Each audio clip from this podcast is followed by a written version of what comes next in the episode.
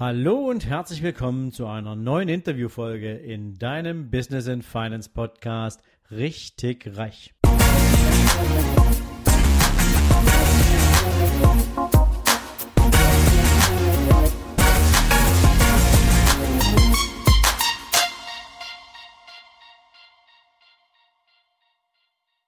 Guten Morgen und herzlich willkommen zum zweiten Teil meines Interviews mit Ironman Zlatko Sterzenbach. Heute gibt's wieder jede Menge spannenden Content für dich. Dafür wünsche ich dir jetzt natürlich eine coole Zeit und wir hören uns ja später nochmal wieder. Und morgen kommt's ja sowieso mit dem dritten Teil zum großen Finale dieses Interviews. Aber jetzt erstmal gute Unterhaltung. Ich würde mit dir gerne auf das Thema Motivation eingehen. Ähm, mhm. Du hast ja mal gesagt, ich persönlich finde find das sehr, sehr cool, deswegen bin ich auch extrem neugierig, ähm, die Qualität, äh, die Quantität deiner Muskeln entscheidet über die Qualität deines Lebens. Mhm. Yeah. Und ähm, für viele Menschen ist das ja jetzt gerade quasi ein Rätsel. Ja?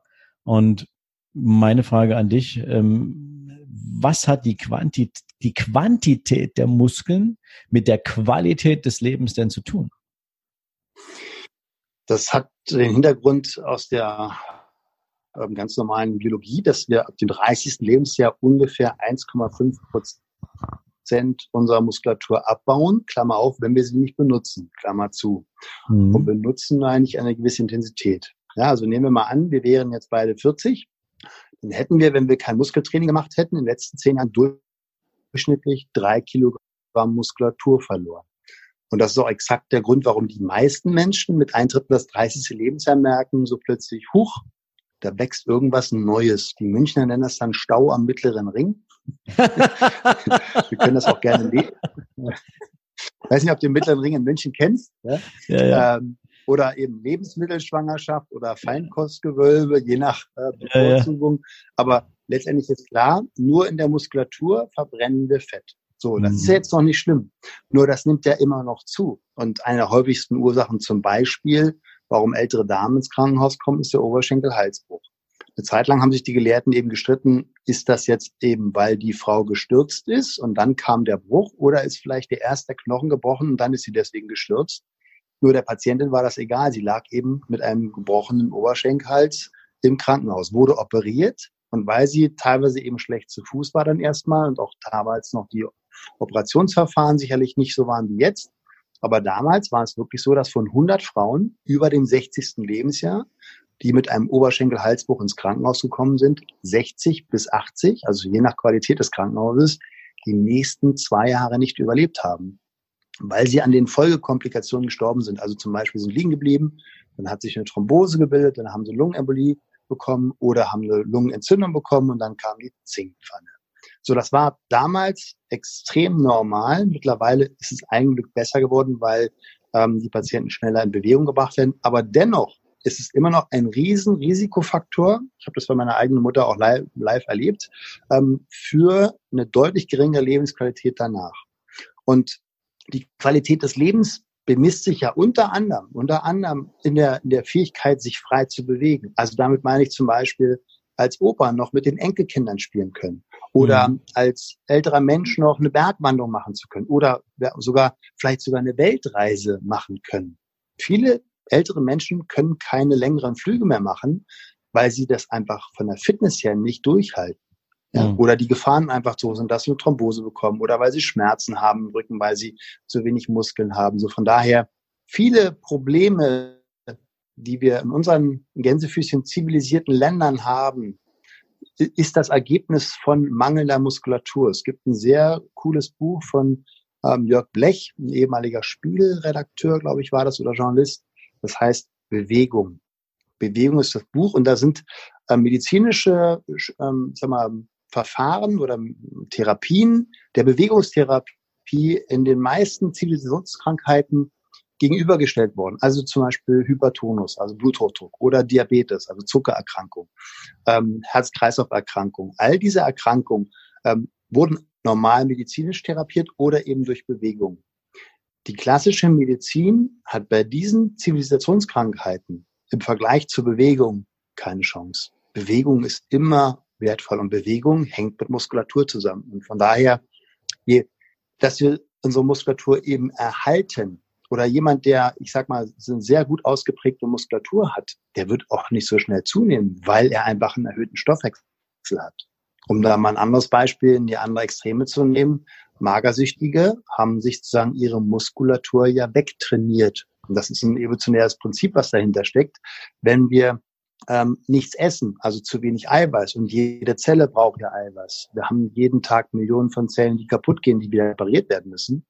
Wenn wir das Eiweiß dementsprechend nicht von außen zuführen, nimmt sich der Körper das normalerweise von der Muskulatur. Ja, wenn wir uns aber bewegen, was ja Magersüchtige oft machen, ja, stundenlang auf dem Stepper, aber essen zu wenig, dann sagt der Körper, okay, dann kann ich die Muskulatur anscheinend nicht nehmen, dann nehme ich mal das Immunsystem. Das Immunsystem ist ja auch Eiweiß, was viel im Blut ist, wird dann angezapft, und das ist meist der Grund, warum, also da, da sieht man ja schon anhand der Muskulatur, wie wenig Immunsystem da auch da sein kann.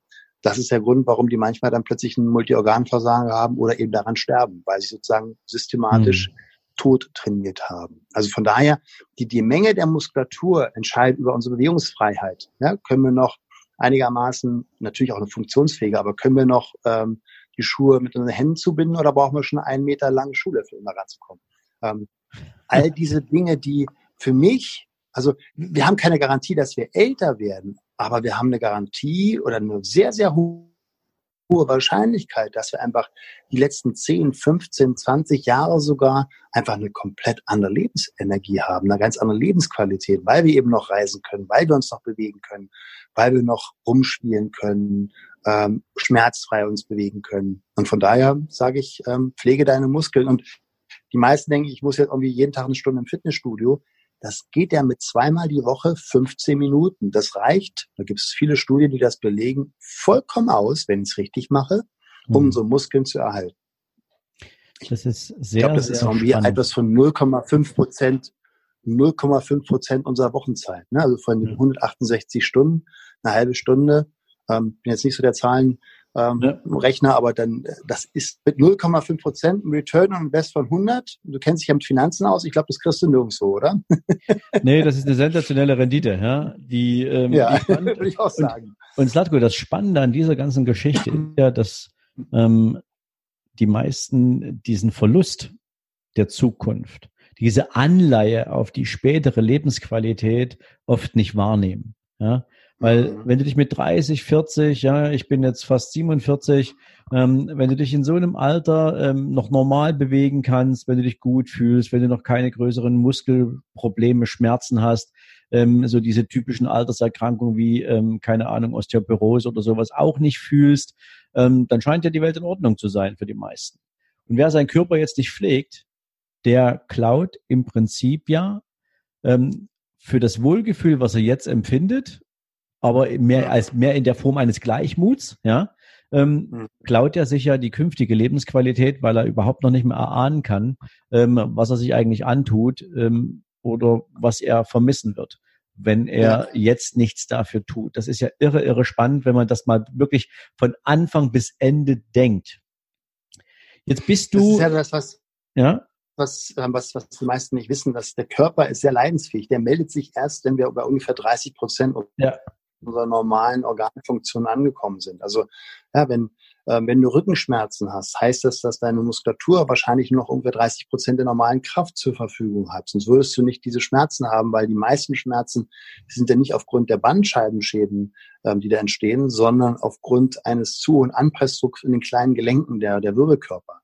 Ähm, wenn du merkst, du hast ein Problem mit Zucker, heißt das, dass die Bauchspeicheldrüse nur noch ungefähr bei dreißig Prozent der normalen Funktion ist und nicht mehr ausreichend Insulin produzieren kann. Oder so als, als, als letztes Beispiel, wenn du merkst, dass du dir nichts mehr merken kannst, also wenn du es dann noch merkst, dann ist es zu spät. Ja, ich gebe dir recht. Ich gebe dir recht. Zlatko, ich würde mit dir gerne noch auf ein zweites Thema oder wir haben noch drei, vier Themen hier draufstehen auf meinem Zettel, aber ähm, praktisch ähm, würde ich gerne mit dir noch auf ein anderes Thema zu sprechen kommen, weil sich das für mich so, sen- so, so sensationell anhört. Du sprichst von Löwen und Königen, aber eigentlich sprichst du von Alphas. Und du sagst, ähm, Alpha-Tiere, Alpha-Leitfiguren brauchen auch einen Alpha-Schlaf. Ja, das ist ja. auch schon wieder so eine sensationelle, so ein sensationelles Schlagwort. Alpha-Schlaf. Wahrscheinlich erklärt sich das jetzt genauso einfach wie die Geschichte mit der Quantität der Muskeln und der Lebensqualität. Aber ähm, lass mal gucken, was was was ist da für dich ähm, mit dem Begriff Alpha-Schlaf verbunden? Das ist ein wissenschaftlicher Begriff letztendlich. Also wir haben ja unterschiedliche Schlafzyklen.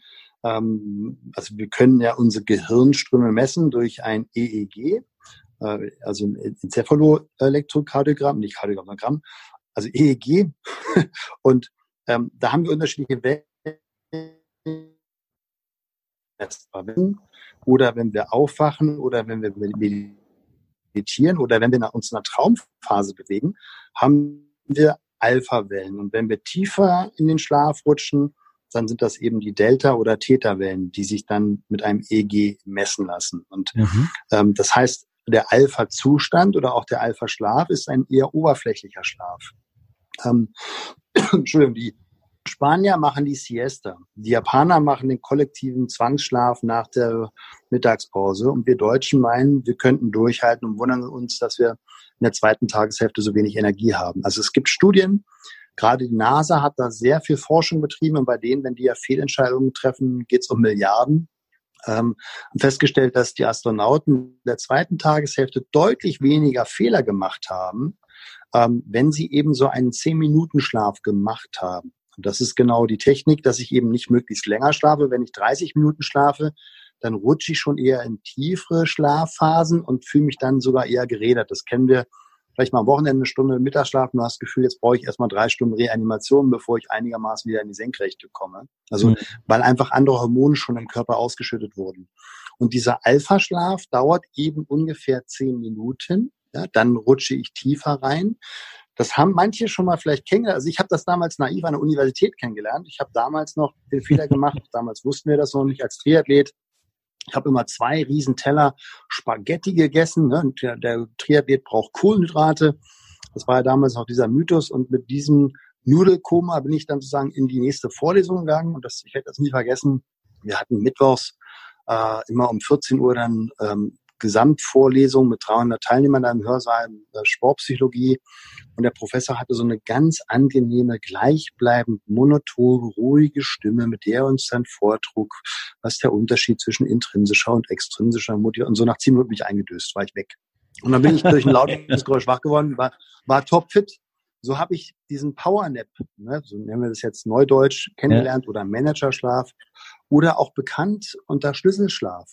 Und das ist so ein bisschen die, dieser Aspekt, ähm, das kennen manche Zuhörer vielleicht, wenn sie mal im Zug sind und so langsam eindösen und sie wachen genau dann auf, wenn der Kopf einen etwas härteren Kontakt mit der Glasplatte hatte, mit dem Fensterscheibe. Hm. Weil in dem Moment, wo wir von dem Alpha-Zustand in den, in den Delta- oder Theta-Wellenzustand reinrutschen, also in tieferen Schlaf, ähm, nimmt die Muskelrelaxation zu. Und deswegen Schlüsselschlaf, also du nimmst den Schlüssel in die Hand, mhm. ja, lehnst dich irgendwo zurück.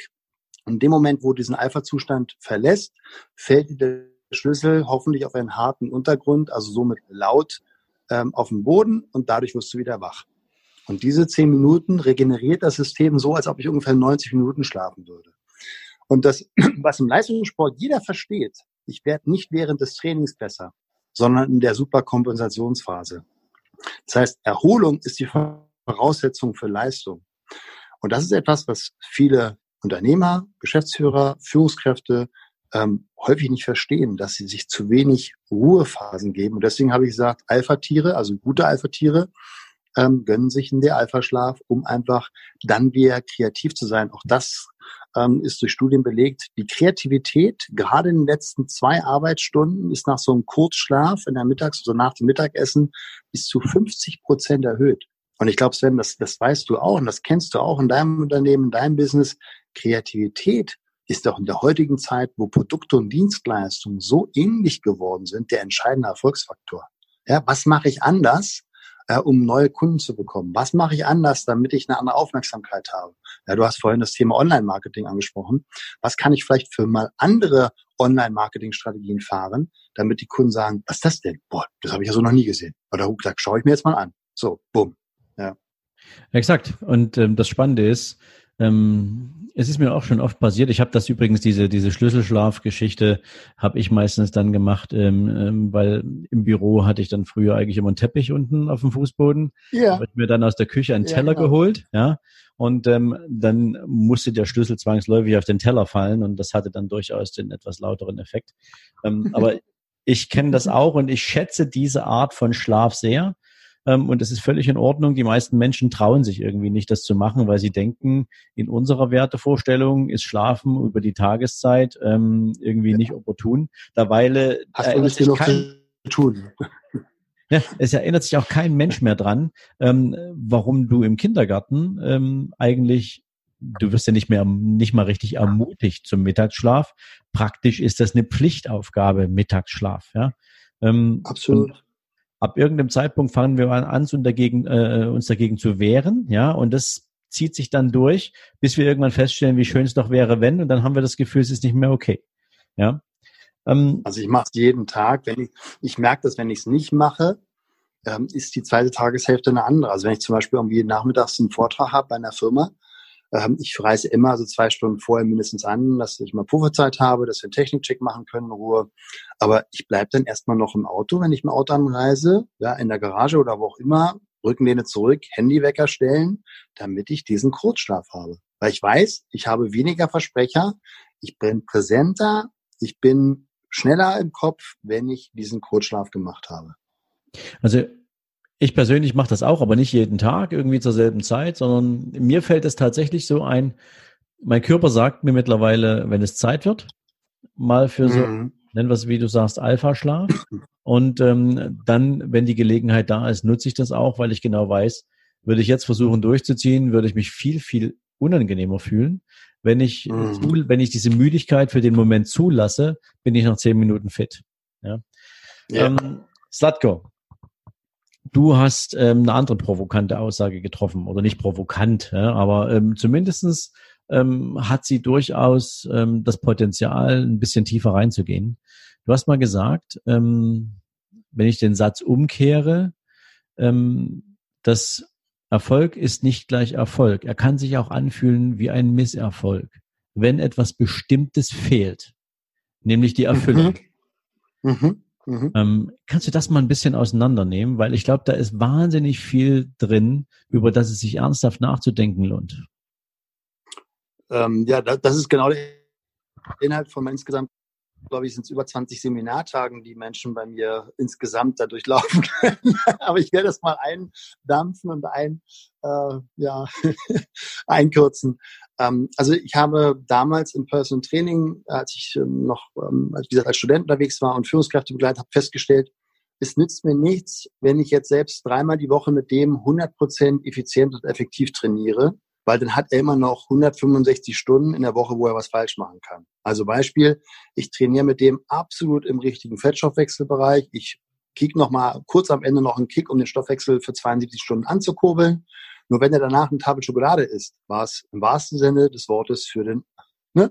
Ähm, von daher, ähm, es spielen einfach mehrere Faktoren jetzt nicht nur in der Fitnessbereich eine Rolle. Also zum Beispiel, wenn ich jetzt einen Kunden hatte damals, der wollte Muskulatur aufbauen, habe ich keine Chance, wenn der extremst gestresst zu mir kommt, weil er hat einen hohen Cortisolspiegel und der Testosteronwert ist im Keller. Und wir wissen alle, Testosteron ist das Hormon, was wir brauchen, um Muskeln aufzubauen. Das heißt, also nicht nur wegen neben dem Aspekt Training kommt der Aspekt Ernährung, sondern auch der Aspekt Entspannung mit rein. Und selbst das, wenn das alles super funktioniert, aber der Stress zu Hause hat, ist der auch nicht gut drauf. Also die emotionale Verfassung spielt eine Rolle. Und aus diesem damals so Stück für Stück feststellen, ich bin, ich darf das ganzheitlich sehen, diesen Erfolg im Training, habe ich genau das übertragen in den Businessbereich, wenn ich jetzt Führungskräfte oder auch Spitzensportler coache oder ähm, die Menschen zu mir in die Seminare geben. Ich habe eine sogenannte dreihundertsechzig Grad Analyse entwickelt, wo alle vier Dimensionen des Lebens, jeweils mit drei Bereichen, das ist eher so das grobe Konzept, ähm, sozusagen entwickelt, wo also zum Beispiel die physische Dimension, die Aspekte Gesundheit, Fitness, Entspannung betrachtet werden, dann die mentale Dimension, da sind die Aspekte habe ich meinen Beruf als Berufung oder stresst der mich eher? Der Aspekt, wie mental fit bin ich? Also was tue ich, um mein Gehirn noch weiterhin zu trainieren, durch Fortbildung, ähm, durch Gehirntraining, was auch immer. Und der Aspekt Sinn, also da spielt so ein bisschen die Spiritualität mit rein, da spielt Mentaltraining mit rein, die mentale Dimension, dann die emotionale Dimension, also Familie, Freunde, Partnerschaft. Und als letztes die materielle Dimension, Wohltätigkeit, Konsum und Freizeit. Also habe ich auch materiellen Wohlstand. Und was nützt mir zum Beispiel, das Spiel spielen ja ganz viele erfolgreiche Unternehmer, wobei erfolgreich in Gänsefüßchen gesetzt, was nützt mir die Millionen auf dem Konto, wenn ich sie auf Kosten meiner Gesundheit verdient habe und mit zweiundvierzig meinen ersten Herzinfarkt habe? Das ist genau das, was ich damals als Krankenpfleger in der ersten Hilfe erlebt habe. Manager kommt rein, Armani-Anzug, Rolex-Uhr, auf der Trage mit Herzinfarkt, und der sagte noch, hätte ich das gewusst, hätte ich einiges anders gemacht, und ein paar Minuten später war er tot. So, das ist, das ist in meiner Welt kein Erfolg. Ja? Mhm. Aber was nützt mir genauso? Jetzt mal ein anderes extremes Beispiel, wenn ich super fit und gesund und entspannt bin, aber jeden Monat nicht weiß, wie ich die Miete zahlen darf und ich Angst vor der Rente habe. Macht auch keinen Spaß. Mhm. Was nützt mir, wenn ich meine Berufung gefunden habe, sinnstiftend unterwegs bin, geistig gefordert bin, wenn durch diese Besessenheit vielleicht im übertriebenen Sinne in dem Bereich Berufung oder Mission vielleicht sogar alle meine emotionalen Kontakte darunter leiden? Auch das ist für mich kein Erfolg. Und das letzte Beispiel, was nützt dir, wenn ich für alle anderen da bin, für meine Familie ständig mich aufopfer, für meine Freunde ständig da bin, für meinen Partner ständig da bin? Das ist eher so ein, aufgrund unseres Rollenverständnisses in Deutschland, eher ein Frauending.